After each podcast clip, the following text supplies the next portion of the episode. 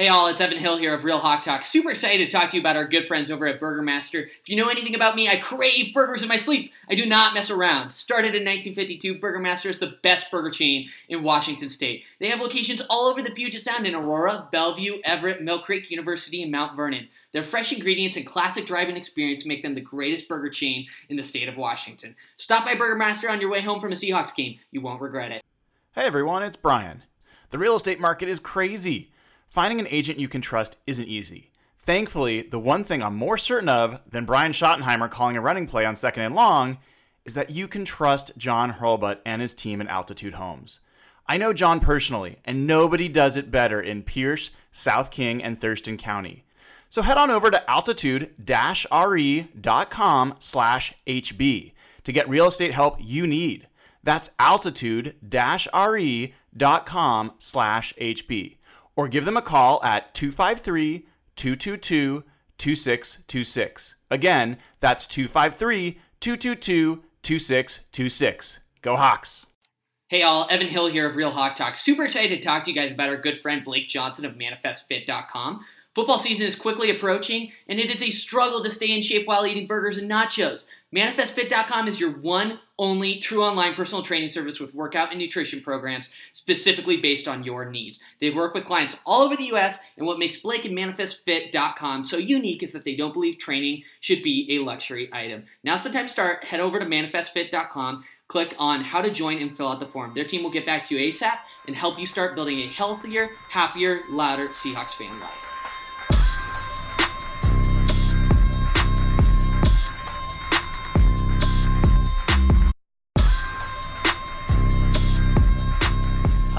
We are live, episode 143. I am doing the technical operational side of things tonight because Brian is not in his house tonight. He is spending time in the sunshine, the the beautiful state of uh, California. But I'm going to stop talking now and hand it off hand it off to you, Brian.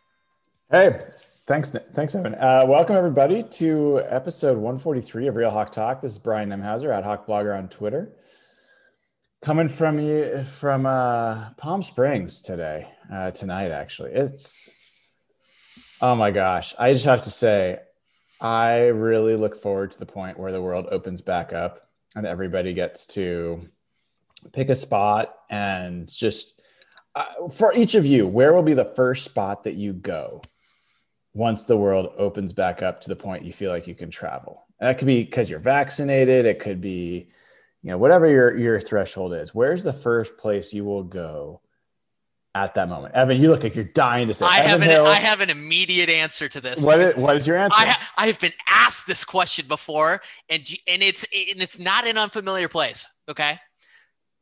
It's seattle but guess where i'm going? I'm heading straight to fucking matador. I i am hopping on a plane and i am going straight for those those nachos not, you know, not a fancy or unfamiliar place to me, but uh, I'm starting to shake a little bit it's, more than a year. It's, it's not a bad answer, I have to say. And, and we, we, we talked about this on Twitter, but we didn't talk about it live. They actually, Matador is on DoorDash. So you can actually order from Matador. And they've started doing take and bake nachos, basically deconstructed. They give you the chips, they give you this big, massive, like foil tray they give you like bags of cheese and the steak and like all the toppings. And you just put it all on there the beans and you put it in the oven and you've got matador steak nachos. It's pretty solid. Like uh, since when are they on doordash? It, it's this year. It's it's recent. Okay that feels new because it's, it's new. because that would have destroyed me Oh. if i had access to that. and these aren't their their nachos from in this like the size of them is like it's literally like a, a freaking vat of matador nachos so you're so is it more about- than you get in restaurant Oh, a hundred. It's probably double that. But I mean, it, it's like 20 bucks. Like it's not cheap, but you know, we did that for the, for the Super Bowl and, uh, but you said the steak was like the steak was not in house. And that my gut was that was probably just a bad experience. Like there's no reason the steak should be any worse than it would be like there. It just, I think we got a bad batch, but I would do it again. I, I think it was pretty solid. But that's a good answer. So, so let's let's keep bringing the fellas in. Nathan Ernst, How the hell are you, dude? I have not seen been- you or heard. You've been like mountain man, like locked up in like Look at actually that like beard. I like you've been locked in, in like getting the the the tablets from you know on high. I feel like there's gonna be some wisdom you shed tonight. How have you been, man? Uh, I've been good. I've been good. Yeah, I've been offline for I don't know, like I don't know, a couple weeks, two weeks, which is crazy for me. Uh, How's but, your you know, mental health? How's your mental health? So much better. so much better. Have you been following any of the Seahawks drama over the past two weeks? No, well, I mean, a little. Like I'm catching bits of it, and I gotta say, it all seems extremely stupid. And I know that I would have a much different take if I had been online the whole time. But like this whole, uh, yeah, I don't know, the whole Russ drama to me, it just seems very dumb. Um, no, yeah, I logged off for like I was like, I'm gonna log off for like two days, and then I got crazy busy at work, and it turned into like five days, and I got back on Twitter for a minute, and I just got angry, and I was like, I'm gonna go away for a little while. so That's- yeah, That's smart, dude. So, so I want to hear your answer to the question: Where would be the first place you'll go when you you, you could actually travel again? Man, nothing special. I think just being able to go with my family to our local Mexican restaurant that we used to go to like Mm. once or tw- you know once or every other week or whatever, and just do that very normal thing again will be amazing. Can I just say, like, the first server I have is getting the fattest tip of all time? Like, I'm going to be a problem that first night that I go out. I, I don't know if I like that phrasing, but I, I, appreciate the set the sentiment, and and, and I'm just going to uh, log off for the night, actually. I, I, I think I've decided that after the fattest tip, I, I think I'm done. I think I'm done.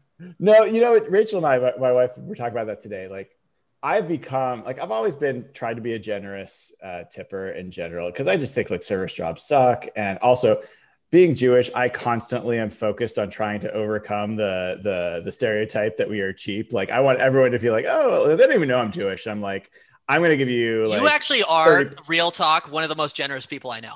well, that's I'm not nice kidding. of you to say. I'm not kidding. For the audience, Brian will take us out.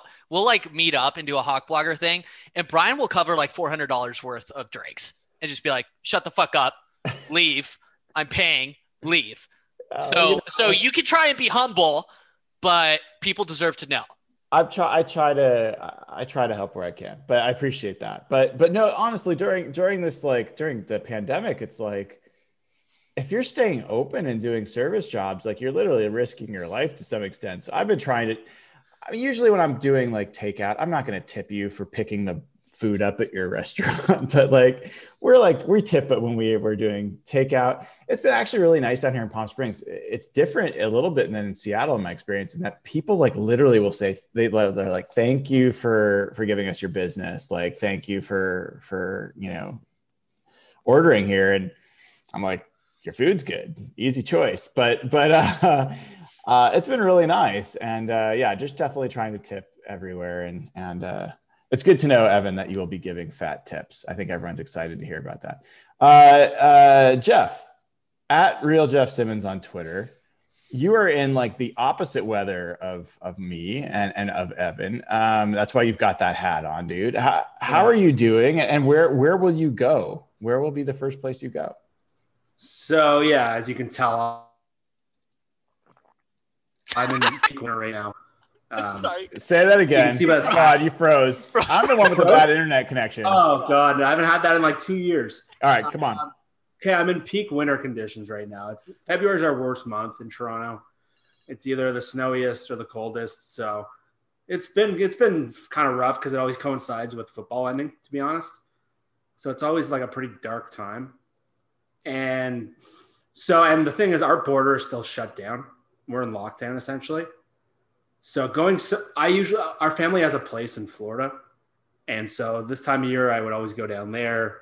But I would definitely want to go somewhere warm, maybe California. San Diego is one of my favorite places to vacation. I've always wanted to go to Hawaii. You've never been? I've never been, and Holy with shit. that's like my dream vacation. I've always wanted to go there, and maybe with this pandemic, that might just cause me to jump on. But You know, I, Hawaii is kind of overrated. no Is it? bullshit. Yeah, yeah. Shit. It's not worth the cost, frankly. No, dude, you, that is that is a horrible take. That is a horrible take. Based on, say- my, uh, It's not bad. It's just I'm not sure the experience is justified Jeff- by the cost. Jeff- should I go to San Diego instead? San Diego is one of my favorites. Absolutely not. San Diego's great, but it is not Hawaii. Hawaii is like it is probably the best place on the planet. That's uh, oh, that's a take. It probably is. Like I, I well, where I'll agree with Evan is that it is super expensive. Like you know, everything is ridiculous because it's you know everything's got to be flown in. Not not all the stuff's there, but as far as like paradise, I don't know that there's another place that with the you know the weather the like the scenery like everything it's got going for the people it's it's pretty close to paradise so yeah i i, I don't evan um, that's something we probably a lot yeah well we got to get you there dude we got to figure that out yeah, and based on my internet connection, I'm probably not helping your uh, Jewish reputation of being cheap. So, hey it's not my reputation Let's- well, my reputation, I'm probably not helping the reputation. the the tribe has has work to do on that front Yeah. All right, so so people people uh, that's probably our longest intro ever. Um, we've got Jeff is actually our MC in terms of deciding which position groups we're going to talk about in each episode um, this off season, and we've talked about quarterback, we've talked about offensive line, and in that last episode. Uh, Dana was on. Uh, uh, Nathan was still blissfully like in real world, you know. Um, and we generally all agreed that offensive line was the top priority.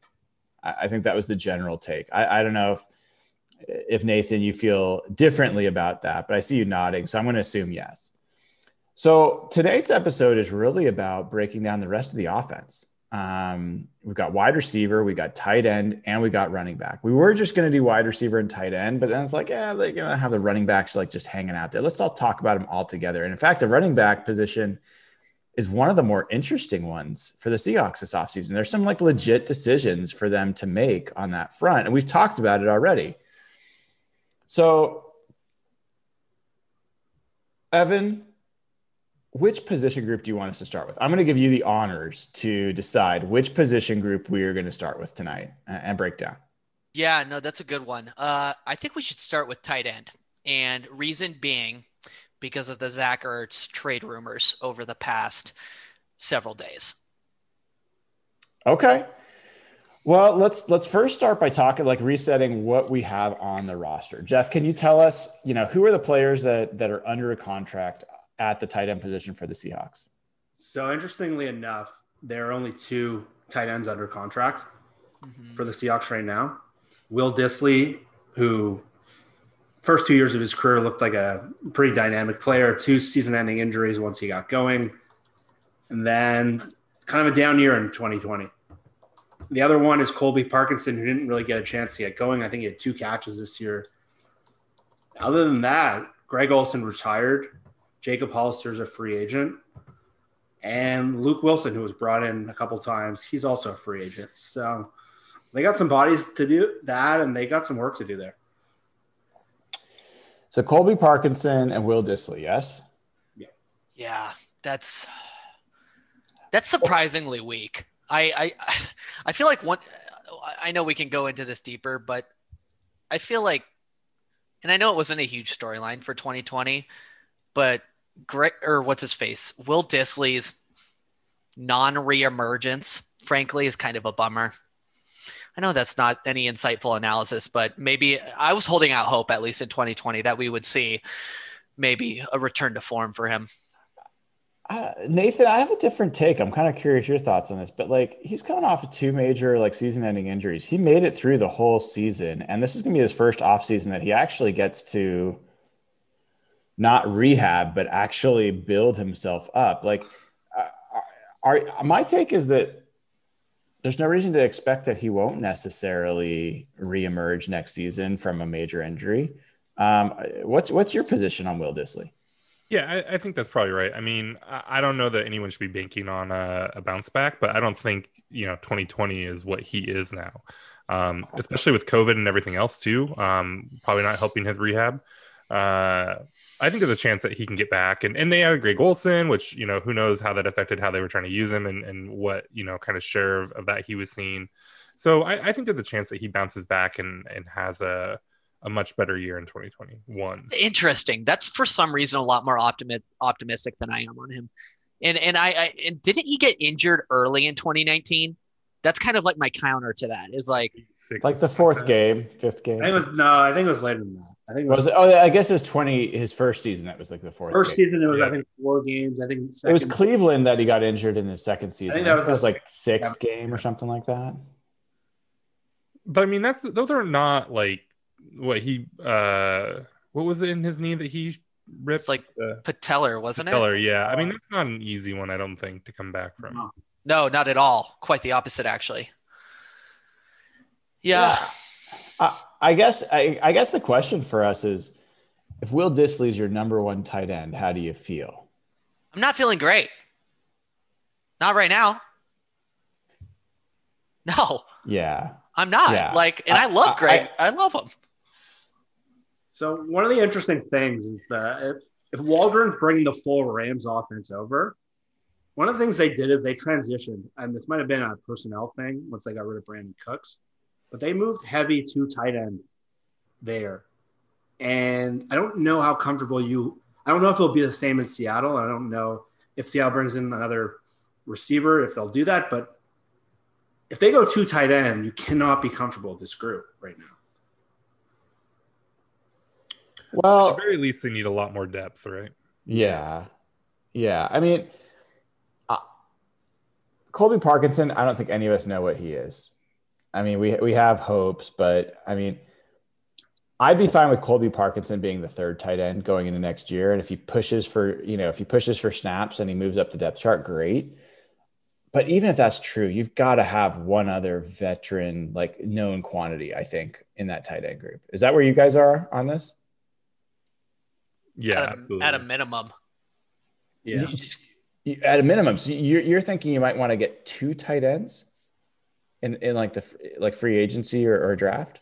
Yeah, if, if it's bargain shopping, if it's not significant capital. Hmm. There's going to be a lot of tight end cuts coming up. What, what what what are you thinking about there? Just we, we still don't know what the cap number is, but there's a lot of tight ends with sort of inflated cap numbers. So it's a position where you might see a lot of veteran cuts and guys who sign one year deals. And there could be a plethora of just options to fill in if they need like a third tight end or a second tight end. I mean, isn't the obvious here that that I mean, Waldron says go out and get Gerald Everett. I mean, he's the guy that comes from the Rams. Um, he adds something that the Seahawks don't have at that position, which is kind of elite speed um, and athleticism at the tight end position. Parkinson may have that, but we don't really know for sure. He seems more just like a tall target with good hands. Um, I don't think we know much more than that. Um, Everett seems like a nice complement to what the Seahawks have. It'll actually it'll speak volumes about Everett if Waldron doesn't bring him in for a visit. Like he knows him better than most. And if he's like, yeah, let's like like let's look elsewhere, then then that'll say a lot. Can I get your guys' takes on this whole uh, Zach situation? Yeah, fill people in that because. I'm like very I don't know how to phrase this because alcohol's intoxicating my brain right now. But basically, rumors came out over the past couple of days that uh, you know the Eagles are trying to offload a ton of salary because they have salary cap issues, cap space issues, and basically they need to offload a ton of talent. Um, Zach Ertz is older. I think he's like 30 or 31 years old. He's in the last non-voidable deal deal of deal year of his contract. So he makes like it's like a 12 million cap hit for the Eagles, but if the Seahawks trade for him, as it stands, it would be like an 8.25 mil cap hit, which is all base salary. So there were rumors that I think it was the Colts was the other team. The Colts and the Seahawks were at least having discussions around um, a, a trade for him. And Wait, it- are you saying that the minimum the minimum salary that we'd have to take on for Zach Ertz is eight million plus? assuming he didn't agree to reduce his salary. Yes. Or an extension. Screw that. No way. Exactly, No Brian. way. Exactly. And that's the thing. It's like so many people are like, oh, yeah, let's add, you know, Zach Ertz to the offense. assuming he doesn't reduce want to reduce his salary because I'm not sure he would want to do that, or you know, assuming he uh, or assuming the Seahawks don't want to throw a ton of money at him in an extension. I'm not sure that's the part of the offense where we should be allocating like eight to ten million dollars a year. I hate well, it. let me ask this. Let me ask this because this is part of the show. We'll get to it later. Would would you be more upset if they allocated eight plus million to Zach Ertz, not any tight end, but Zach Ertz, or to Chris Carson? Who's going to add more value to this offense, Zach Ertz or Chris Carson? I, I want to know. That's Like, actually closer than me, closer to me than Right? I think. I think it's no question Chris Carson adds more to this offense than Zach Ertz. Uh, If it's if it's not a if it's not a long deal, I might go Carson. Like two I, sixteen. I'm not talking about length. I'm talking about No. Sorry, we're not getting dirty here, Evan. We're talking about like single year, eight million dollar cap. I probably lean Ertz, but I don't like it. Yeah, Ertz, it's Ertz, no question for me. I mean, What? It's close for me. What do you mean? Those Why are you questions? surprised by Nathan's What? answer? yeah, What- how are you? How How are you you possibly surprised by that? No. I am because because How? When has Russell Wilson and the Seahawks offense got eight million dollars of value out of the tight end position? When have they had Shane Waldron as their offensive coordinator?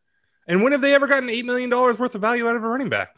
Never. Well, yeah. I mean, that's just that's just a truism, I guess. But like, Zach Ertz is thirty, and like, he's not a game breaker. Like, Bottom line, both options are bad. Yeah, I hate Do not do this. Yeah, I, I don't think either option is great. I, I don't. I, I kind of like the idea of buying low on Ertz, but you have to get him to come in at less than eight million, right? I mean, that's that's The I'm thing down is, with. Yeah, He's Like, not going to do it though, guys. He's not going to do it. He still has tons of life in his career. I don't think his I don't think he's on like the final couple years of his con- of his uh career in the I don't- NFL. I don't think I don't think there's a major market for Ertz. Yeah, that's the thing. I don't. I, he might have to. I think Still if he hit free agency, he would match that base salary. Well, so, per but here, hold on, hold on, hold on. Everyone, everyone, shut up. Greg Olsen cost seven million dollars last year. It was a different. That's a different equation. No, it's not. Greg It is. Olsen the cost. landscape was completely different. He is this.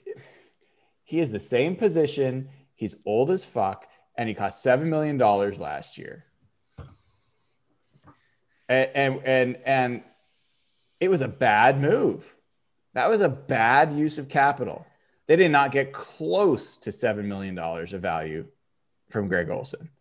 What makes any of you think that they'd get eight million dollars of value from from Zach Ertz? Well, in Greg Olsen's age 31 season, he caught 80 balls for 1,073 yards. So, like, uh, what, what confuses me, Evan, is if you're saying that, you know, Ertz's career isn't done, that he's got years left on his career, right? Yeah. And that's why he wouldn't take less money. Then isn't that, doesn't that make the $8 million easier to swallow? Like, doesn't that make a trade, trading for him more appealing? If, if you think he can get back to something like he was just like just a year ago, right? Uh, like in 2019, he was very good still. Uh, it, it's more relative to the priorities on the Seahawks. Like I, I'm just not sure that's a position group to throw. You know, what would eight million be? I, I don't know how much cap space they'll open, but eight mil would be a sizable chunk of their 2021 offseason cap space. What do you think Everett would cost? Five, six. I think Everett got to cost more, doesn't he? He's younger, he's more athletic, more upside. I think this season, because of the declining cap, unless you're an elite player, I think people's costs are going to be way down. I don't. Gerald Everett's like a middle middle tier tight end, Wait, right? what He's did you just call him? Gerald. you got to Gerald. What it- Gerald? what is it? you- What's his first name? Gerald. what is what Is it is, Gerald? How do you come up with the name Gerald? There's nobody in the world called no one Gerald. has that name. No, that's Wait. not a name. I wish I could blame it on the alcohol, but that's not the case. So now they have to sign him. Well, now they're signing him for uh, Gerald. three years, thirty million. So, so, so Gerald had 41 catches for 417 yards, one touchdown last year. That's I just, mean, Yeah, I think his. He's not going to be expensive to sign. I'm looking at his his career stats. Um, I would rather pay Luke Wilson three million dollars on a one-year deal No. than No, Zach Ertz at no. than Zach Ertz at eight million. Yeah, I would. Evan, No. Yeah. Jesus, dude. These You are thi- horrible takes, man. That's not a horrible take at all. That is horrible. I- I have The much more dollar on respect- dollar return on investment. Are you kidding me? Okay, I'm going to take this a different route. So, so I'm looking at at total targets in Shane Waldron, which is really Sean McVay's offense last year. Cooper Kupp, 20, 124 targets last year. Robert Woods, 129 targets. Josh Reynolds, 81. Top three targets, all wide receivers, right? Mm-hmm. 81 targets is the is the third. Then it drops down 20 targets to 60 targets for Tyler Higbee and 62. Well, sorry, they didn't do it in order. 62 targets for Gerald Everett. So basically, 60 targets at the tight end position. Tight end position was meaningful for the Rams offense, but it it is a three wide receiver offense. It's a wide receiver driven offense. Like I, I don't know, Nathan, if there's something here that really makes me think that tight end is going to be somehow more utilized the Jane Wall offense. I mean, it- Gerald, Gerald Everett was the uh, their second tight end in terms of snap rate, and he had he was on the field for fifty seven percent of their snaps. Um, so you know, a- and with McVay running uh, a ton of outside zone, right, almost exclusively, I think, and that being really the bread and butter of their running game. Um, I think that they could prioritize tight end. Um, it, it might not be just about targets for them. Well, let me ask you guys this. I mean, we're, we're, we're, we're going all over the place because I don't I don't really give a shit about our our uh, structure of this conversation. If you were to spend money on one former Ram, and it was either Josh Reynolds, who had 81 targets, 51 catches, 618 yards, two touchdowns last year, or Gerald Everett, 41 receptions, 62 targets, one touchdown which one do you want the Seahawks to add? If, if, if- you know, you could say none. That's totally fine if you say none. But if it was only one of those two, which do you think you'd want to see the Seahawks add? I like Reynolds a lot, but I, think for this team, Everett and, and I, I think Reynolds will be. I, I don't think there's any question that he'll go. He'll get more money. Um, so I think for the price and everything and the fit, like I, I think that Seattle. I, I don't know that Josh Reynolds as a, a third receiver really adds a ton to this offense other than just him being a good player. Like I, I think that they may want to look more at a Cooper T- Kupp type or something like that um, or you know go the John Ross Ross route, the Philip Brissett route, which they've kind of liked to do in the past, right? Um, so Everett gives them some speed. Um, he provides depth at the position that I think they'll need. He's familiar with the offense, you know, one that pl- he's played in a lot that relies on the tight ends. So I think he makes a lot more sense, uh, even if he's probably not the player I like more between the two. Interesting. Any different takes? J- Jeff, Evan. I can Everett or- disagree with that. Just because the positional group is so weak at tight end for this team, I think adding adding a adding an Everett versus a Reynolds uh, brings a lot more value and, and talent to this team. I'll go the other way. Um, using Really, using the same argument, the Seahawks are still super thin at wide receiving depth. And still, they're in a scenario that if one of Tyler Lockett or DK gets hurt, who the hell do they have? You're starting Freddie Swain as an outside receiver. And yeah, the draft is pretty good at receiver as well. And David Moore is a free agent, and Dorsett's a free agent. We'll talk about that in a bit. But if one of those guys gets hurt, you're shit out of luck. And we've seen what happens when Tyler Lockett gets banged up, what happens to their passing game. We've seen it time and time again. And if they're going to run a ton of 11 personnel like they have certain times with the Rams, having a, a good third receiver is really important. And yeah, I what Nathan said is right. Like ideally, a Cooper Kupp kind of player would be the best possible fit in this offense. They really lack that kind of player, and they really have since Doug left. But to me, having Reynolds, who's been in the offense, there's going to be no learning curve in another probably COVID year where there's not going to be a normal offseason. To me, he's he's got upside. He's young. He's been good. And now you put him with a better quarterback. I'd be very excited about it. I, I've got to. I'm laughing because I'm looking at the available tight ends, the the, the free agent class, unrestricted free agent class. the fifth highest contract value for for 2020 of the unrestricted free agents is Jacob Hollister. Oh god. That's crazy. But no, the, the top tight ends from a, from a, just a 2020 contract value. Number one is Hunter Henry. Is there any one of you that is saying, "Yep, Seahawks should make him their number one target. Go get, you know, spend 12 million, 13 million dollars on Hunter Henry"? Waste of money. No, No. we're all in, all in agreement. Dumb as shit to do that. Rob Gronkowski with nine million last year. That guy's only playing with Tom Brady. He made nine million last year. He did. He Oh did. They won a, won a Super Bowl, dude, and and was Brady's little, you know, boy there. Uh, Jared Cook, 34 years old, made seven and a half million dollars last year. Um, you know, I'm blown away by these salaries. Yeah. Who the hell are paying these dudes? It, it drops off here pretty soon. Yeah, Johnny Hi- Smith is a free agent. Though. I mean, I guess we just paid Greg Olsen like way too much money, but sorry, what did you say, Jeff? Jonnu Smith is probably the most interesting free agent of that. He probably made no money last year from Tennessee. Jonnu Smith. Yeah, he's a good player. He's 26. Is he a good blocker as well? Do I, am I remembering that right? Is, is he just a receiving tight end? of a Or? receiving tight end. I think Delanie Walker used to be the blocker. He was more of the flex around guy. Uh, he's- and he's 26 and and had uh what did he have? 745 yards and 41 catches last year. He's gonna get a lot of money isn't he? He doesn't fit financially. yeah so i mean i'm looking at this class i mean jordan reed uh virgil green tyler kroft. Tyler Kroft was six six and a quarter million last year What? yeah he was the fourth highest paid unrestricted free agent coming out uh Maybe it is Gerald Everett. I mean, yeah, I mean Gerald Everett, he really like he makes too much sense. Like I almost think we sh- we should move on because I mean that that one just it makes sense.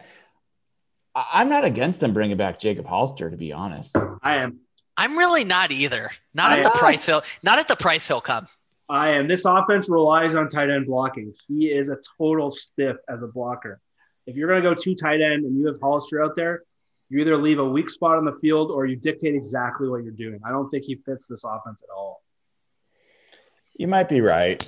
I mean, I, I just feel like they get they've gotten good production for his cost. Yeah, he is what he is, really. Like you know his strengths, you know his weaknesses, but if they want to play more two tight end and try to win with the outside zone, I don't think he fits at all. Okay, is there any other tight end that somebody wants to make a, a case for before we move on to wide receiver? Okay, let's move on to wide receiver. So I think basically tight end, we're like Gerald Everett. I think peop most of us are thumbs up on Gerald Everett. Yes, anyone thumbs down on Gerald Everett? Like I- I'd be I'd be okay if they if they spent some money there. I, I, I let's just Not if it gets too expensive. let's say let's talk about uh, like average per year. Like to me, if they go over seven million for Gerald Everett, that they've they've crossed the, they've crossed the line. But I think that that's a reasonable price for him. Seven million? Yeah. Oh, Okay. see, I like him much more if we're talking four or five. Yeah, I think. You can get oh, him. Oh, you're not going to get him for four or five guys. He's too young. I- I think you're going to get him at 5.5 on Yeah, the dot. He's and- 20. That's my prediction, actually. That's my Yeah, prediction on the record. Brian, the cap is going to go down, and teams really have to pick and choose where they spend. If you're not an elite guy, I don't think you're going to get a lot of money this year. I think it's going to be a lot of undervalued contracts. It could be like a Greg Olsen was like Yeah, but the cap As is 98. old last- as time last year and got seven million. Yeah, Like but the cap could be down 28 million from that. that's my point, though. Like I think in a normal year, Gerald Everett would be pushing like eight or nine million easy. I agree with that. I think it'll be down to five and a half this year. Five and a half. I mean, if you do that, like signing up right now, like that's a no, that's a no brainer. I think it I don't know. happens. I think they bring him in. I, I, I'd say it's a 50-50 shot, maybe a 55-45. I, th- I think it's likely. I think it's I think it's likely that they at least bring him in to, to, to kick the tires. Um, all right, let's move on to let's move on to wide receiver. Uh, what's our what's our position situation in terms of who is who is signed on the team? Uh, Jeff, do you have that in front of you? I do. So it's very, it's again, it's a very top heavy group. DK is on his rookie contract. Tyler Lockett is in the last year of his contract. And then it's a lot of guys on rookie contracts. Freddie Swain, John Ursua got a futures deal, and Penny Hart. That is it. All right. say Yeah, that that's we got that- we got Metcalf, Lockett, uh, Ursua, and who Ryan else? Cap, Ursua, Penny Hart, and Freddie Swain. that's They need to add one to two bodies to that group. yeah. You know, guys, I came into this discussion ready to fight the stance of, hey, you know, they don't need to allocate like a ton of money or draft capital here to this group. But looking at this on paper, Yeah, they it's not great. For Nathan's go- Nathan's going to be like spend all of your money on a wide receiver, like all of it. I, I, not really. I mean, I've just been saying this for uh, it feels like a couple of years now. They just kind of need a professional third wide receiver, like a Josh Reynolds or someone like they don't have to go all out on that spot. They Yeah. just need somebody that can like play reliably for a 16 game season and like just you know I, I, I don't know um what about like a Marvin Jones? that would be amazing yeah There's a lot of yeah. There's a lot. This position is loaded in free agency. Let's, Wait a second. Wait a second. This is a super easy one. We're we're already overthinking it. What is the veteran player that has done super questionable character things off the field, and that Russell's going to want anyway? Like he wanted Josh Gordon, Antonio he Brown? wanted Antonio Brown. Who's the guy Stop. that fits? Who's the guy that fits that that mold in this group? Will Fuller. Oh, Will Fuller would be freaking amazing He's a free agent. healthy uh, it's just Antonio Brown again right Yeah, AB is a free agent. Oh, God, I mean, I would have such a hard time cheering for that dude. Yeah, Really. he's going back to Tampa. He'll But he probably just fits- re-sign with them, right? Yeah, He fits think? exactly what he fits exactly what Nathan described, right? mm-hmm. He's that is exactly what Nathan just described. Professional third receiver. Here's the thing, guys. They should not go out and buy like one of the top three free agent receivers, but I would not be opposed. I actually, I would, you know, strongly argue that they probably need to add not just one, but maybe two more of those of established veteran type receivers. You know, there's like names like even like a like a Curtis Samuel or a Marvin Jones or a T.Y. Hilton, like even an older AJ Green, like for what those guys are going to cost, I think I think there's value there. Yeah, I mean, there's there's several old guys. So AJ Green, T.Y. Hilton, uh, Marvin Jones, um, Sammy Watkins to some degree. Uh, there's somebody else in this, uh, Antonio Brown.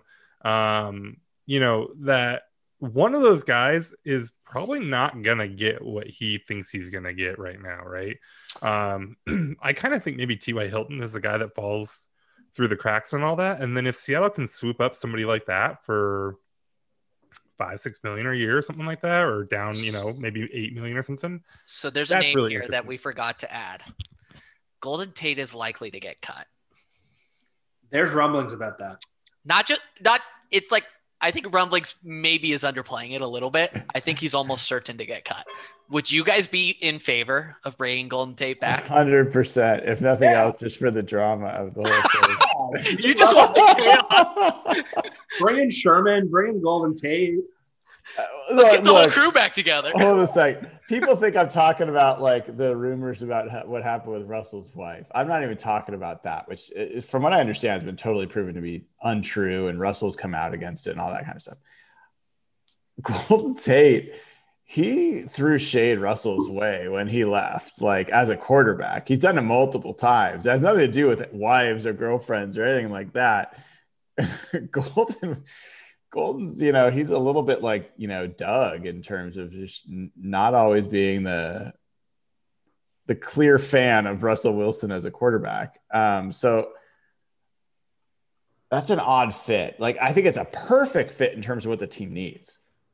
I think it's like an ideal fit in some ways of what the team needs, but fit like culture wise, that seems like a gamble. There are just a ton of interesting names. On There really are. Uh, yeah, I mean, I think Sammy Watkins in in a lot of ways could be pretty ideal for this offense. Um, we've talked about John Ross. Uh, Will Fuller is out there. He's probably going to get paid. He has injury concerns, but uh, he's another guy that like would kind of be a dream uh, to fall to Seattle. Um, you know, and then interesting like athletic types like Chris Conley, Zay Jones. You know, um, neither of them have lit their careers on fire or anything, or they kind of have lit their career on fire in a bad way. There's just you can go all the way down this list. Mohamed Sanu, um, Juju Smith Schuster, probably going to price out. Nelson Agholor is kind of an interesting guy. Mhm. I mean, he's guaranteed to immediately become everyone's least favorite Seahawk when he joins, but like he's not a totally bad football player. Uh, he's just a moron sometimes. Dante Wait, why would he? Why would he become our least favorite Seahawk? because he would he would immediately become the next Jermaine Kearse. He drops a lot of passes. And he just does boneheaded stuff. But he's a good player. He had a great year. Uh, He had a bounce back year last year. he's talented at least. So yeah, I mean, you can just keep going down. I mean, Kenny Golladay, uh, He's- Josh Reynolds. Teddy Golladay is going to be a number one though. That guy's going to get paid, right? Oh, Him, yeah. Allen Robinson. No, they're talking like they're Yeah. talking like 17 to 19 million a year. For yeah, he's gonna get paid. And Those even guys- like you mentioned Chris Godwin, that guy's going to get paid too. Oh, Don't yeah. get he's 25 and that guy's like it, he's a solid number 2 receiver. At worst, yeah. At where he could easily be a one. not one. Yeah, he's really I mean this Josh Reynolds makes with all those players, Josh Reynolds, what is he going to get? Like 3 million a year? No. I think he's I- gonna get closer to 10 probably. What? Yeah. Yeah. What? Uh, no, it's a buyer's market. I don't see Eight, it. eight for wide receivers, dude. For Wide wide receivers- receiver? Wide Yeah, the market- get I think paid. he'll be down. I Receiver- think guys. Receivers make money. I could God, see eight to I could That see does eight to not- 10 for Reynolds. that does not square off with what you guys were saying about the cap. Yeah, If it- I don't see If it. the I think- market's going to be depressed and this position has more talent than almost any other we've talked about, I don't see how that plays out. He's like Yeah. he's like the 15th best receiver, like like 10th best receiver on the market. Okay, I'm but here's the deal. Hold on. Randall Cobb, nine million a year. Golden Tate, nine point three a year. Jamison But- Crowder, nine and a half a year. Robbie Anderson, ten a year. Right. Uh, Adam But we're Humphrey, talking about the cap going down. I'm I just like the but guy receivers get paid, and it's stupid a lot of times. Really stupid a lot. I think Josh Reynolds is his his ceiling is number three. He is not a number two in any offense. I just don't see it. Yeah, I think the money's going to go to the guys like Corey Davis is going to get a shitload of money. Juju is going to get a shitload of money. And then there's that next tier of like the Hilton, Marvin Jones. I think Curtis Samuel will get a ton of money. I think there's that Marvin Jones tier with AJ Green and Reynolds. And I think they're going to be undervalued. I think they're going to be cheap this time. I so here I started the I, at least I don't know if I started, but I definitely was early on the John Ross thing. I think that's a great option. I I mean, if you came out with John Ross and Kent and Will Fuller, like burn the boats. I mean, that would be freaking amazing. I think those two guys, like either of those guys would be great. I'll say it right now, guys. If they're not if they're not bringing AJ Green in for a visit, Well, there are no visits. I don't care. If they're not like, I like vaccinate that fucker. Bring that guy in for a visit. AJ Green, he's a veteran. He's 33. If you can't buy, get him to buy into this team and his role, you telling me an AJ Green, Tyler Lockett, DK Metcalf does not get you aroused? I knew you were gonna say that.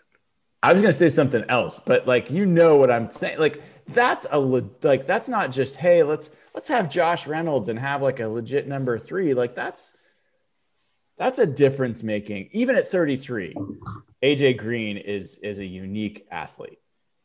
He might come cheaper than you think. Agreed. I, I, I think there's a lot of to me free agency is all about finding value and aj green is one of those players where i think it's not right that people look at him this way but they just look at the reduced production over the past couple of years and it's mostly injury related yeah he's an older receiver but are you telling me he couldn't you know be a serviceable third option in the seahawks offense i think he could be I see people in the chat like, hey, he doesn't get separation.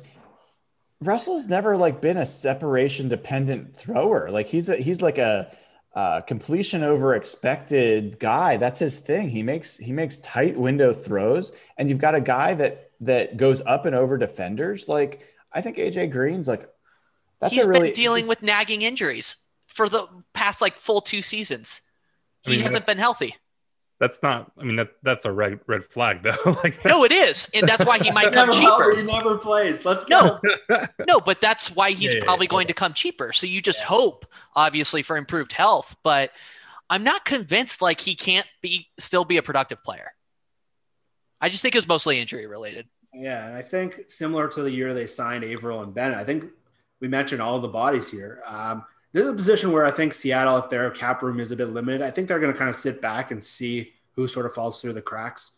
And I think that's really the smartest way to approach this. And someone like AJ Green or Marvin Jones or John Ross, I think that's where they're gonna they're gonna get into this market because I don't see them going after a big money guy. They just have to allocate the money elsewhere. So I think there's going to be a lot of opportunity here, and they should be aggressive with that sort of second, third tier of guys because they need someone, and there's going to be affordable guys.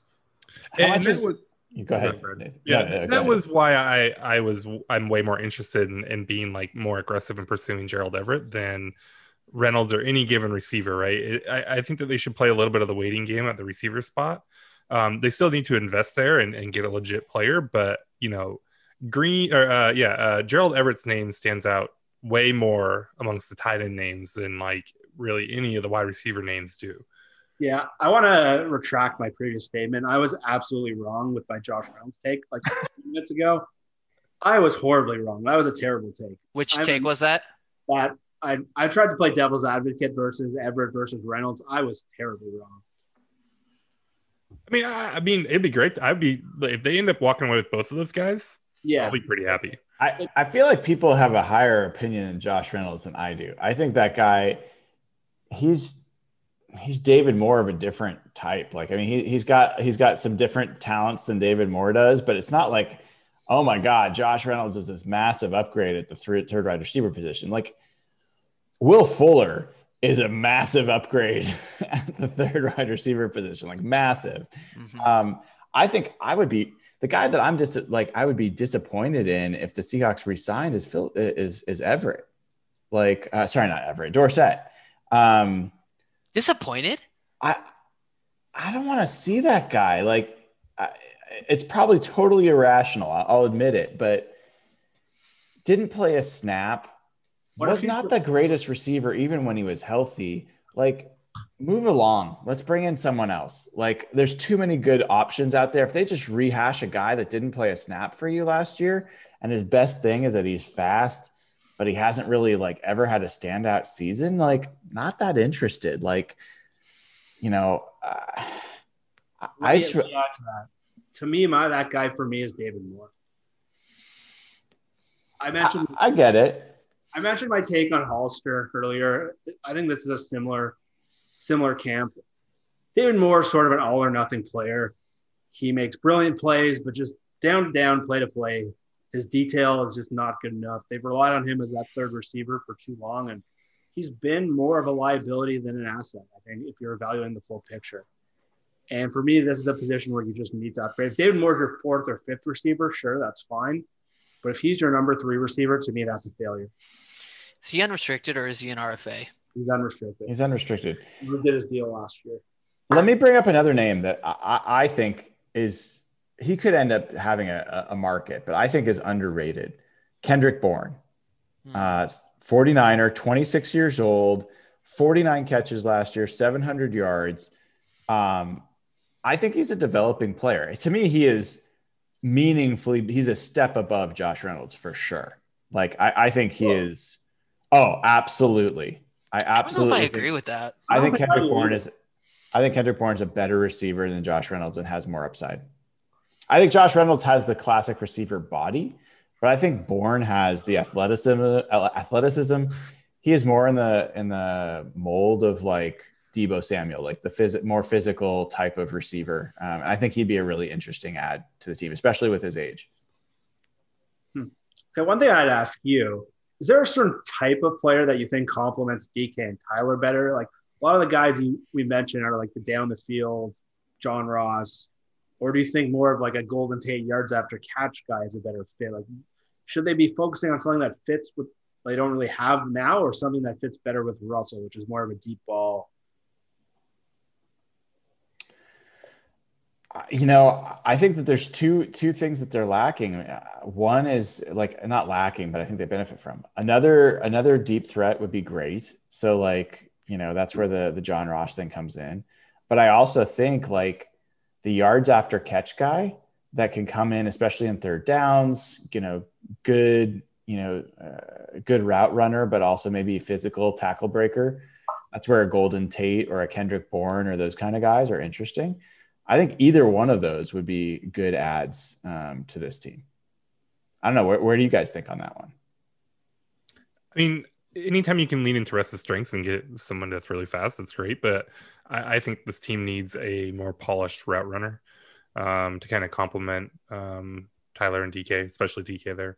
Um, so, yeah, I mean, I definitely am like less interested. I mean, I'm interested in AJ Green, but I don't think he's like the cleanest fit. Um, obviously, the upside is Mm-mm. bigger there, but uh, yeah, I'm much more interested in finding, uh, you know, another Doug or something like that.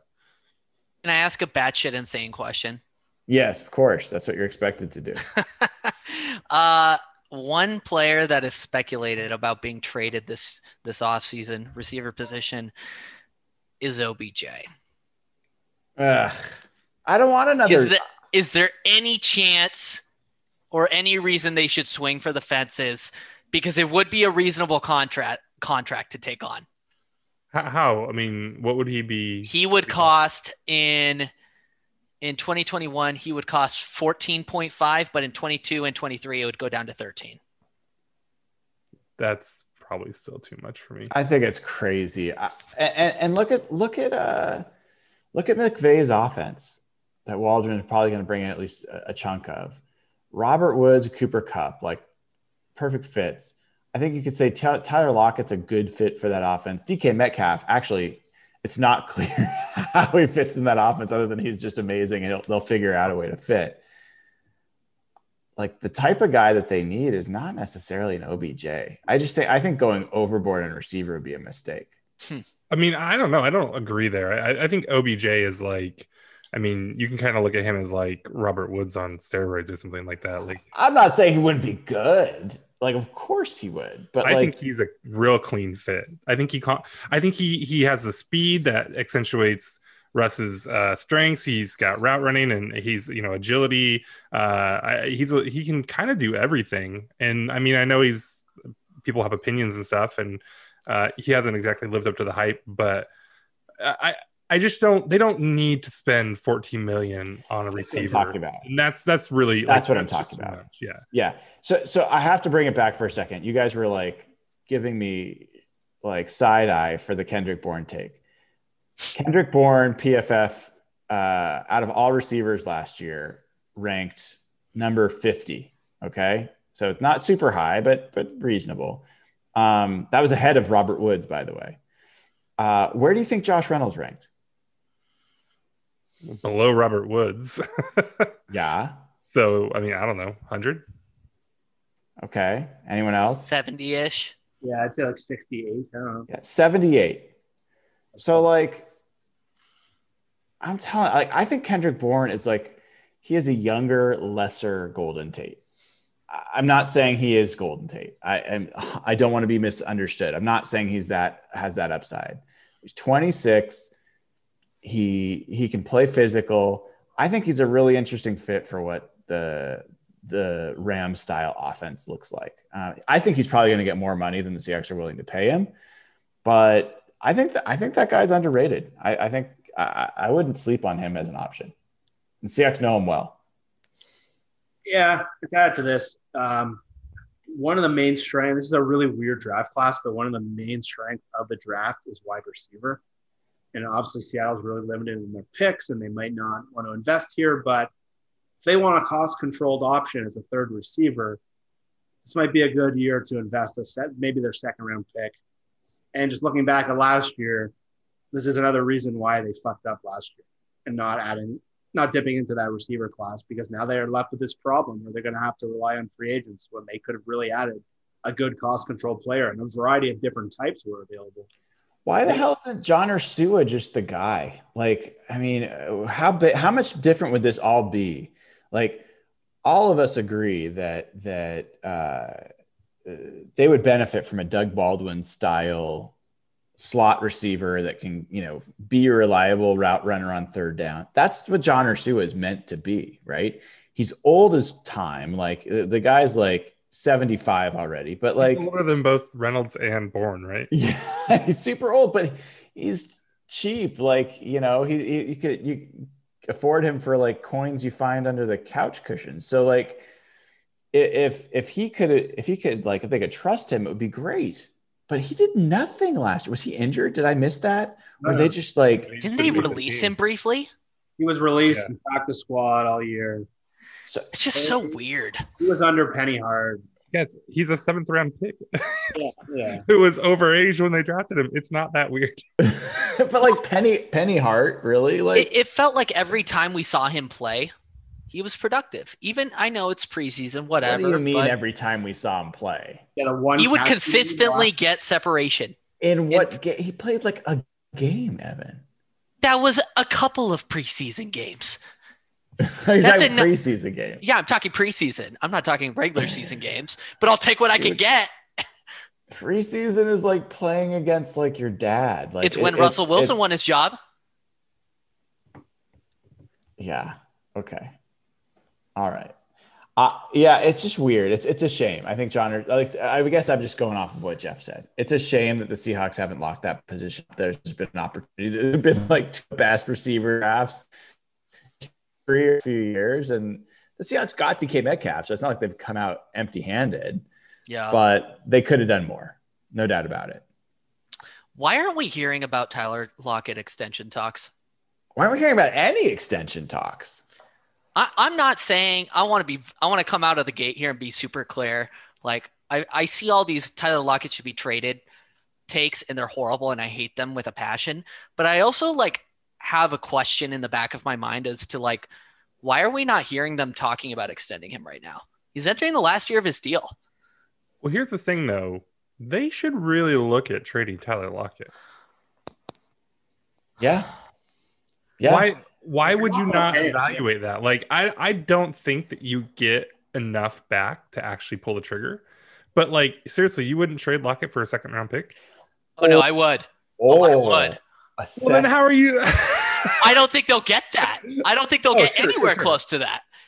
I, I, I, I mean, Really? okay, well, third round pick. What, what's your cutoff? Would you do it for a third? no, I wouldn't. Okay. What, if would you do? What would you trade him for, Nathan? I, I think it's second round. I, I think you have to get a second rounder. Wow. That just leaves you so lacking at the position. This guy had like a perfect passer rating when Russell targeted him for just- like, like he does. where is this trade Tyler Lockett stuff coming from? Like, I, don't, I don't understand where it's coming from. I think Well, it's here's the coming deal. from You- you have to make top it- offense. You, you have to make a decision though. Like, do you want to give him like fourteen million dollars a year? It's probably going to be more, but yeah, I agree. I mean, do you want to pay him 14, 15, 16 million dollars a year? Do you want to let him walk for nothing? Do you want to trade him? Like those are the options. And I'm Do you want the cap space? Is the other thing. I And would that- pay him that. I would. Right because if you trade him now, what does that open up in terms of cap space? And what does that allow you to go? Does that allow you to more aggressively pursue an Allen Robinson or you Oh, know, don't do that. well, or you know, I mean, spread it around. Don't whatever you want to do. trade. Here's the thing, guys. Don't trade a perfectly good receiver in your system that does everything you kind of need him to do well so that you can free up cap space to spend it on another guy that you don't know if he's going to fit well, that's going to cost more money. And I, I'm not down with the that. problem I have with this, guys, is like Russell is is in his prime right now, and he's complaining about the talent around him. Are we really going to take like one of his top weapons away from him? Oh, yeah, that'd be fun. Like the, the fuck? like, So he would clear twelve point, I think five million if you traded him. Do you, But- do you, you go ahead, Jeff. Sorry. Go ahead. Yeah, I think what I think what Evan just said is, if you want to piss off Russ hundred percent, and Russ already is pretty close to DefCon nine right now, and you take away his best friend and his Do you have like uh, Canadian DEF CONs, like DEF CON 9? Yeah, it's been safe. That, that's actually pretty low. Like DEF CON 1 is where it gets really bad. But, Yeah. but, um, wait, you don't, you don't agree there? Then it get worse the higher up it goes. No, it, it gets low, DEF CON lower. 1 is the DEF CON worst. 1 is Oh, the worst. well, okay, that's Oh. what I. Okay. But but like, I mean, do- did you guys watch War Games? Like, what No, fuck? we are not 80 years old. Can we go back- on, it's a quality movie. I want the answer to my question. Is it weird that there haven't been reported extension talks? It is. It- No, I don't It think. feels weird. It There's feels no- weird. There's none of it going around the whole league. They- They're all waiting to see what the cap is. But but but Jeff, extending Tyler Lockett increases their cap space. no matter That's what makes- right. Yes, that's what makes no fucking sense to me. It's like No. this is a positive cap move. Yeah. Yeah.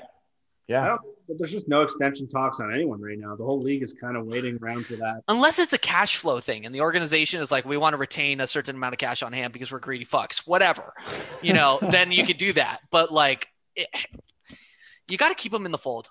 That's all I I, mean. I do think it's I, I think it's an interesting question just because the offense scuffled last year. Um, and we've obviously talked about where Russ has some issues. We talked about where Schotty had issues. They're also part of the issue, and we talked about the offensive line having issues. Like we've talked about all those things. Receivers also like didn't necessarily have the greatest end of that season. Like DK got pissed off that he was getting the ball more, but he also was not a, like getting uncovered pretty that much either. And Tyler, there were a lot of all 22 clips where I was seeing Tyler getting covered up. So it wasn't like Tyler was just he's the route running perspective. You're expecting him to be open more consistently um, than DK, I would think. And so uh, Uh, it's a legit question of whether you want to double down on investing in the guy, especially when you got a free agent class where there's a lot of options and your draft capital is like nil and your cap space is tight. I think it's a legit question. If they traded Tyler Lockett, I would be like grimace face, grimace emoji. Like I'd be like, "Ugh." I would not be pissed. I would just be like, oh man, they're gonna have to nail the landing on this one because it could really go wrong. I would not be like, this is a dumbass move. Yeah, I mean, I don't know what they do with Tyler that doesn't leave me making the, you know, grimacing. Like, if they pay him a ton of money, Right. that's scary. Because, Is it really though? his drop off though last year was not the first year. That's two years in a row. Um, that he just ended the year as not a very dynamic player. Um, and so, I- and I, I don't know. I don't know how long his. I don't know what his longevity looks like. I mean, it's it's crazy. But like, how old was Doug when he retired? But he won. Early 30s. I don't know if that's a good. He was 29, wasn't he? No, I don't think so. Maybe he was. I, I don't But, think no, I that's mean, a, obviously, he retired like- for other reasons. Though. Sure, sure, sure. But like football careers end much sooner than we think they do, right? And so let's say Tyler makes it to 31 or 32 and you're paying 14, 15 million dollars for the last two or three years of his career. Oh my god, he was 29. I told yeah, yeah. And that's early. Like Doug's Doug's atypical. So like he's not what you should expect Tyler to do. But like football careers, it's it's the not for long league. I mean, Yeah. and so Yeah. you, you're, you know, if you pay him fifteen million dollars a year for four years, you're very possibly paying, you know, that much money for the last three, four years of his career. Yeah, I, th- I think you have to make an, a determination here. If you're not going to pay him, you have to trade him because then you're going to uh, get a third next in 2023. Like, They cannot do a, an Earl Thomas with him. yeah, they, they can't. If you're not going to pay him and you know you, then you made that determination, trade him now while his value is at his highest. They still got a cheap deal. If you're going to pay him, like Evan said, just extend him. A second round pick, though? Oh, that is like, guys, I got to say, like, the chances that that's going to, like, it's a second round pick plus it's the cap space. That's how you'd have to think about it. Yeah, 12 mil. I think the chances that you turn a second round pick plus the cap space into more value than Tyler Lockett's going to add to your team, I think it's less than 50%. What if that's the difference between you getting like Corey Linsley and not? So now you're trading Done. Done. Freaking sign me up. Uh, no, no hesitation. If that if that honestly is the difference, like give me a great offensive line and the rest will fit. We'll figure it out. Like sign, give, give me Kendrick Bourne and Phillip Dorsett and DK Metcalf. We'll fucking figure it out. And a second round pick and Corey Linsley. And yeah, Yeah. I mean, Yeah, So, I mean- yeah. you know, I would agree with that. who do you want to be paying, you know, top of the market for their position money in the next few years? Is it Tyler Lockett or is it, uh, you know, Corey? That's Linsley? why I say, careful what you wish for, Russ. I mean, you got to Careful to what you wish for. guys. Like we talk about paying receivers. Look who's coming up on an extension in the next one to two years. It's DK Metcalf. Oh, That- That's where this gets interesting. Like, you want to pay these guys 35 million combined? yeah, it, and he could even be more. dude, So- give him, give him like the freaking football. Like I'm not even talking the literal. I'm talking the new. He's gonna want more than football. Make him the president of the United States. Like I, He can't him even pay whatever he wants. Like that guy. Blank check. Blank check. Yeah. no doubt about it. Well, I think I think we should move the conversation to running backs. Let's do it. Let's do it. Yeah, we've been on for an hour. yeah, we got to bring it all home, Nathan. Like, we'll, we'll- Well, so- I- we'll go back to Uh, receivers. I think we all agree it's not a super critical position, but it is a really interesting position for them this offseason. yeah. I mean, you can't tell me it's not interesting. Like their lead running back is leaving, most likely leaving. And there's some names behind them that are that that, that is interesting. You know, you've got Rash- so let me just go down the list because I've got it in front of me, Jeff. You have Rashad Penny. Um uh what's the guy's first name? Uh Dallas. What's his first Dallas. name? DJ DJ Don't Dallas. you have the list in front of you? Not the it's it's just the first letter, not the not the full name. Travis Travis Homer. I'm gonna pronounce it wrong anyway. Travis Homer. Travis Homer, you know, who's solely responsible for all pass uh. protection production over over 2020. You've got Carlos Hyde, who's a, who's a free agent, Chris Carson, who's a free agent, and also Alex Collins, who is a free agent. You guys got to talk because I'm still laughing about that. Yeah, Brian's a while. fucking asshole. I got the list right in front of me. I can't read any of their names, but let me just let me just command this this podcast. Uh, there's some free agent names like Aaron Jones, Kenyon Drake, Todd Gurley, James Conner, Mike Davis is a free agent, uh, Fournette, Jamaal Okay, Williams. hold on, hold on. Stop just listing names. If the Seahawks, in all their wisdom, decide, you know what, we need a we need a lead dog running back, and we don't have him on the roster, and we're like we're gonna bring it back, and they sign a running back to a contract that none of us like, more money than any of us like, and the name is either Aaron Jones or Chris Carson. Which one would you have less vomititious reactions to? Nathan, for me, you know I'm coming. You know I'm looking at you, Nathan. Okay, it's it's for me. It's Carson because I think he's gonna get less overall. Okay. I mean, and that's really what what it just comes down to is how are you gonna minimize the damage? Anyone feel different? Probably not. I mean, I love Chris Carson. I think Aaron Jones brings a little bit more to the table. Is he a better pass catcher? I think so. I, I think I think he's a little bit more of a versatile running back as well. I think, and I'm not sure that he has the injury challenges that Chris Carson's. had. Yeah, I was gonna say with Carson's durability, to give him a huge deal. You know who I could totally see the Seahawks signing? yeah. James who? Conner. Ugh. Oh, I could that's totally. not a bad call. I could. T- I'm not saying it's a good thing. I'm, He's I'm- 26. I could totally see it happening, and and it's going to be the whole great angle of he overcame a ton of shit in his life, and that means he's a good running back. I think Marlon Mack's another name.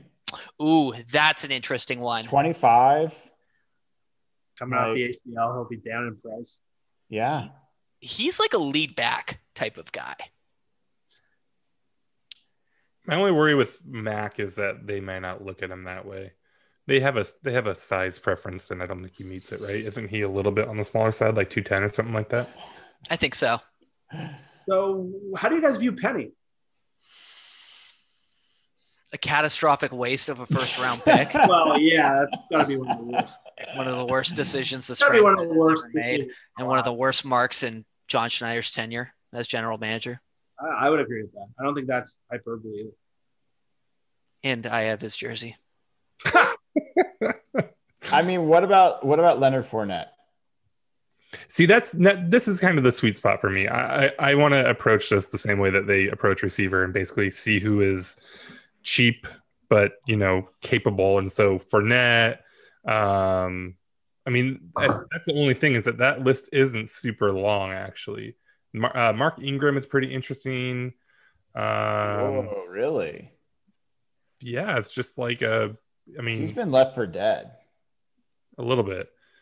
Like he got cut a while ago. There's no, no buyers. He he didn't get cut until uh late in the year though, right? No, he got cut like once, like the day after the season ended. Yeah, yeah, yeah. Okay. I will tell you the guy that like. Sorry, Nathan. Now you're going through your list. No, no, The guy that- the list is short. Yeah. The guy that I would be really upset if they signed is Mike Davis. Like Really? like- I like Mike Davis. I, you don't I think do he'd come want- cheap?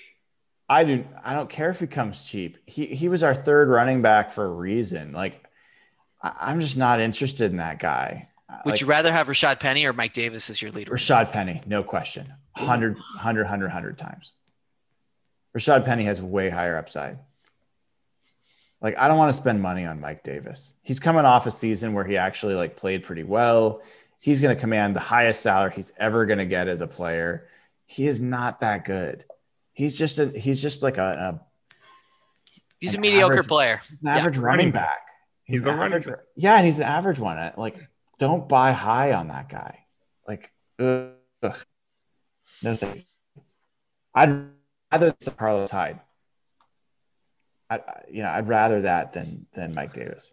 Jeff, plug your ears. Do you think Todd Gurley could come at a reasonable value? Ugh. He was cooked. He, he's he's approaching below NFL like levels, I think, right? Was I he that bad in Atlanta? I think he put up some numbers a little bit, but I don't think he I was think they replaced him at the end of the year with like DJ Dallas level players. Yeah, yeah. I mean, he ended up rushing for almost 700 yards, nine touchdowns, but three and a half yards a carry. Uh, I just don't think he's got the juice in his legs anymore. I feel so bad for him.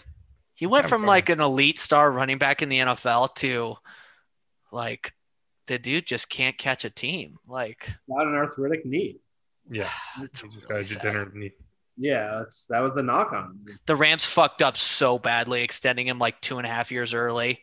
Yeah. Like, like, good for got Same production from CJ Anderson, who was making yeah, good for Gurley, bad for the Rams. Oh, so Gurley, by the way, PFF had him as the 53rd ranked running back.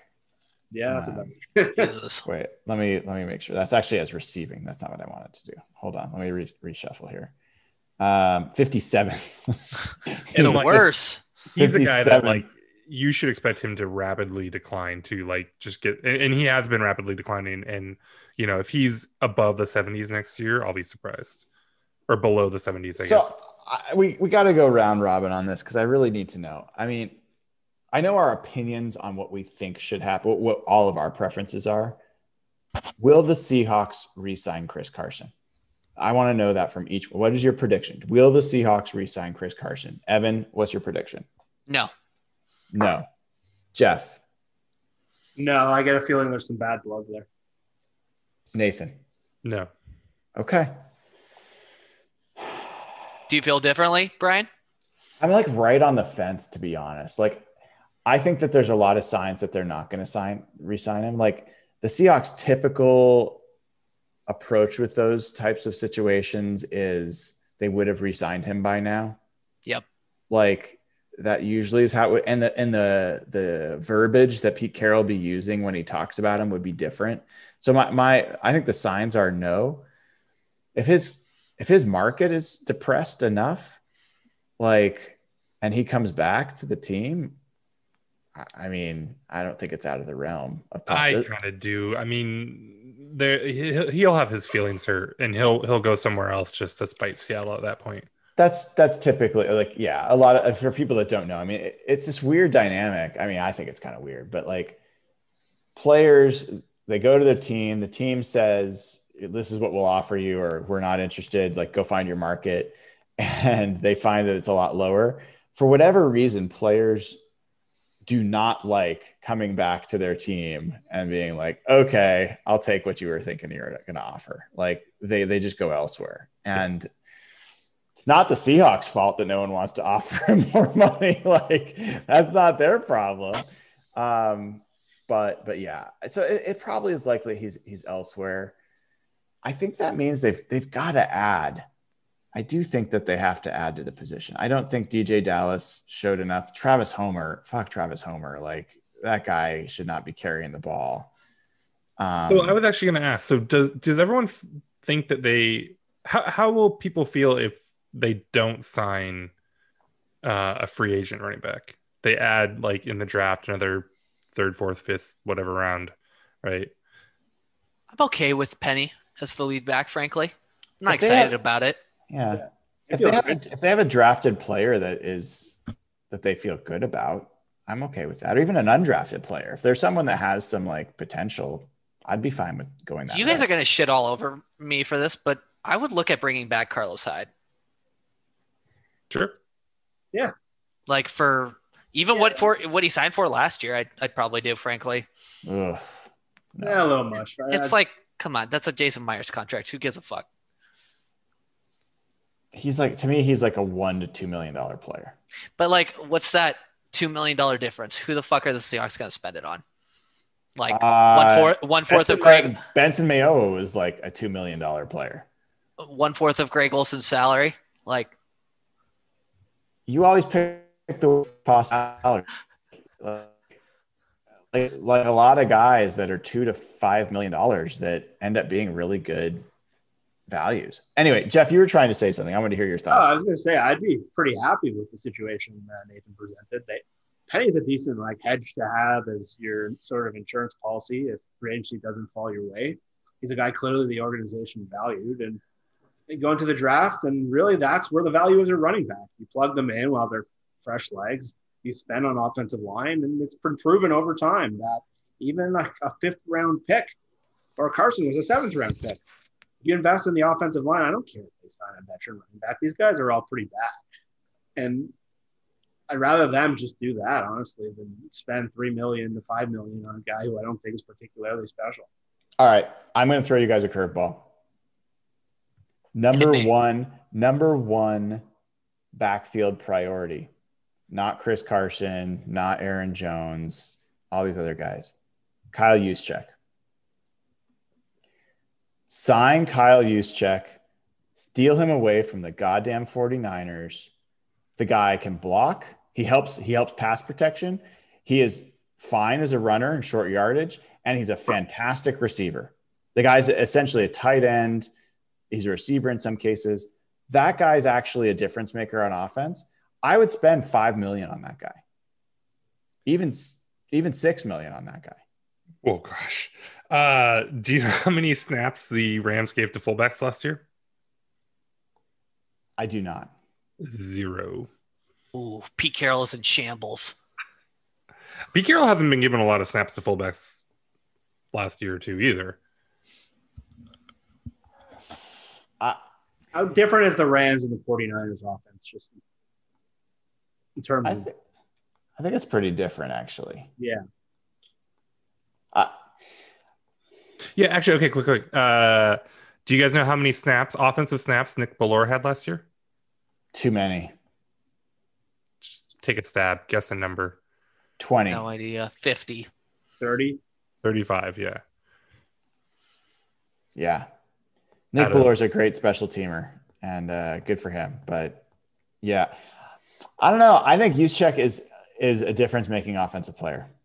I think I think he is I think he's a difference maker. I, I would I would find a place for him on the team.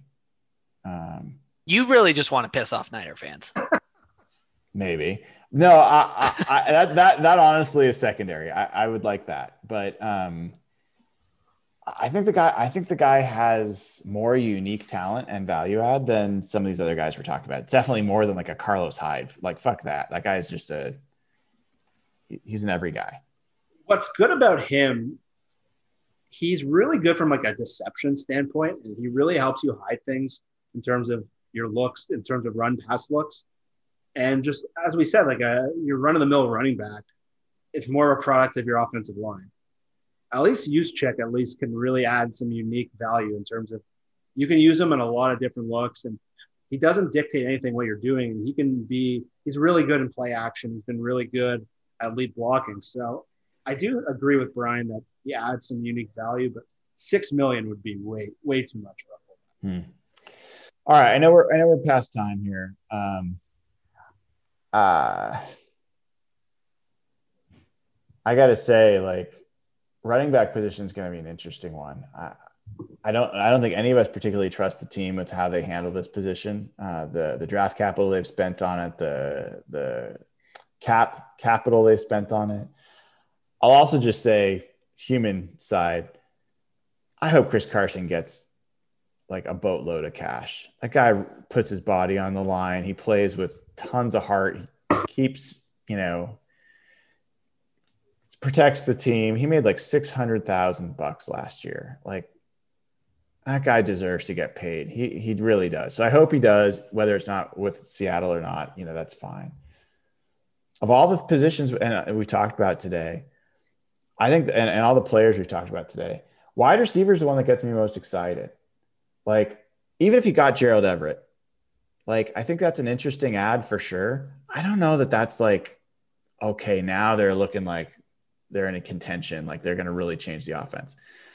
I think if you got Corey Linsley and you got a receiver that you're excited, like Corey Linsley and Will Fuller as two names, that, that meant you had with Jake, you had to trade off somewhere else. I'd be down with that. I think those are the two positions on offense that I'd want them to invest in. Offensive line and wide receiver are the two positions, free agent wise, I want them to invest in. And I'm curious as we're wrapping up here where you guys are on that. And and uh, Jeff, let's start with you. Uh, yeah. Does that include does that include offensive line? Yeah, I mean, it's kind of summarize on the offensive side, top two position groups that you'd want them to to go after.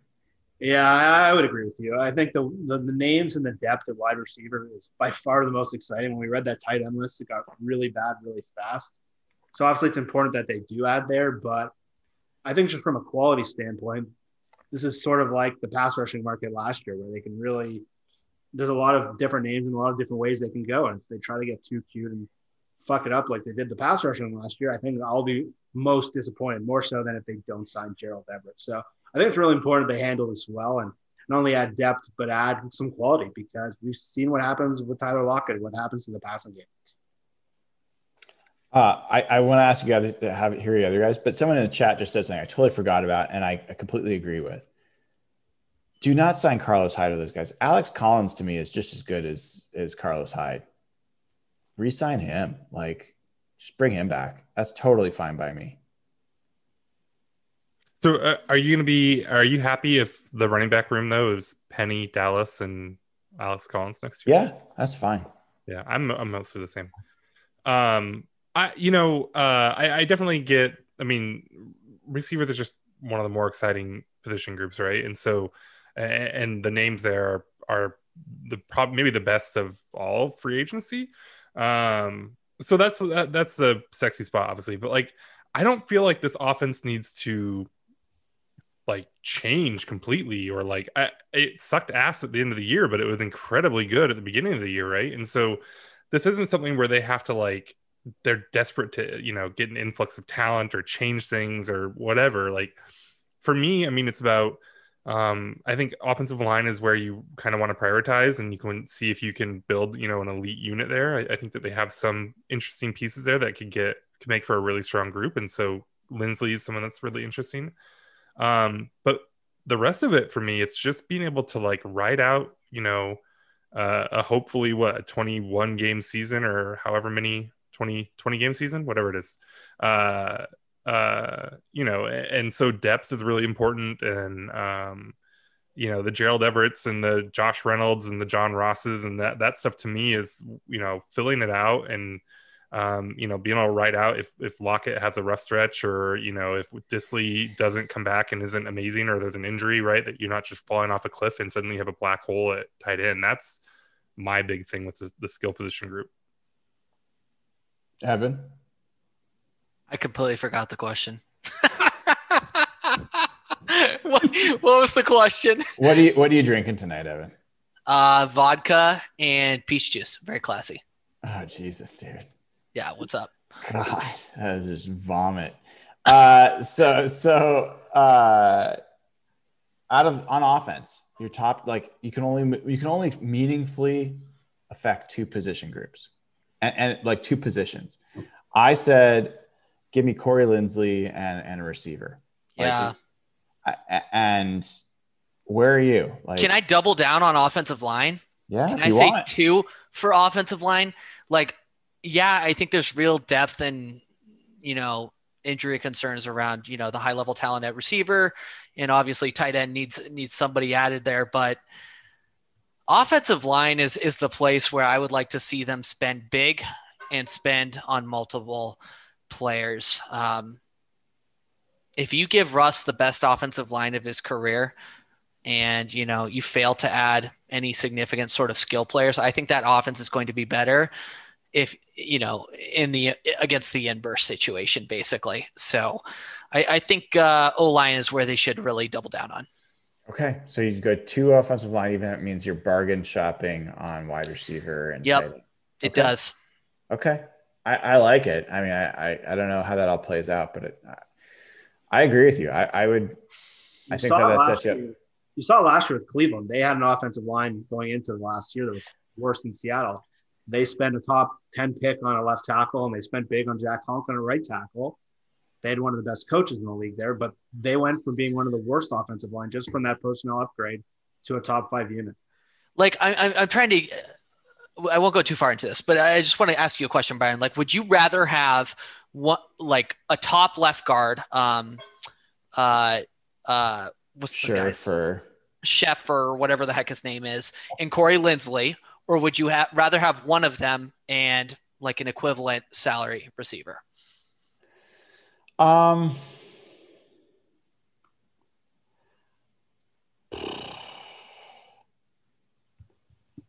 It's tough. I mean, I think I think I would stick with what I said before. If you can, like, to me, it's Linsley is.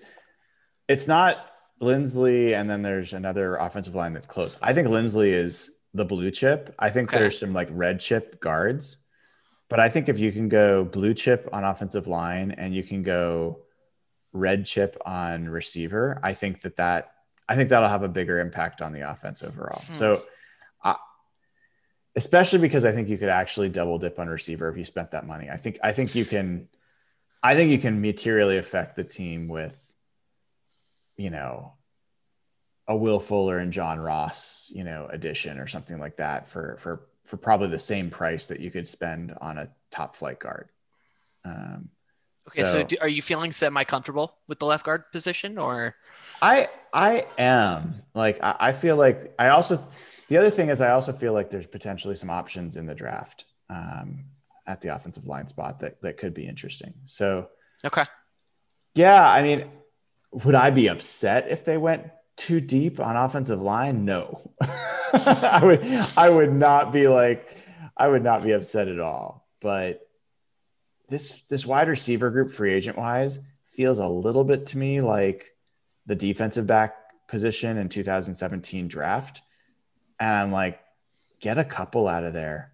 Like this is a chance for the Seahawks to pretend, especially with this cap year and a great quarterback. They should have an advantage. Um, just don't don't run it back with Phillip Dorsett for fuck's sake. Like, like dream bigger than that.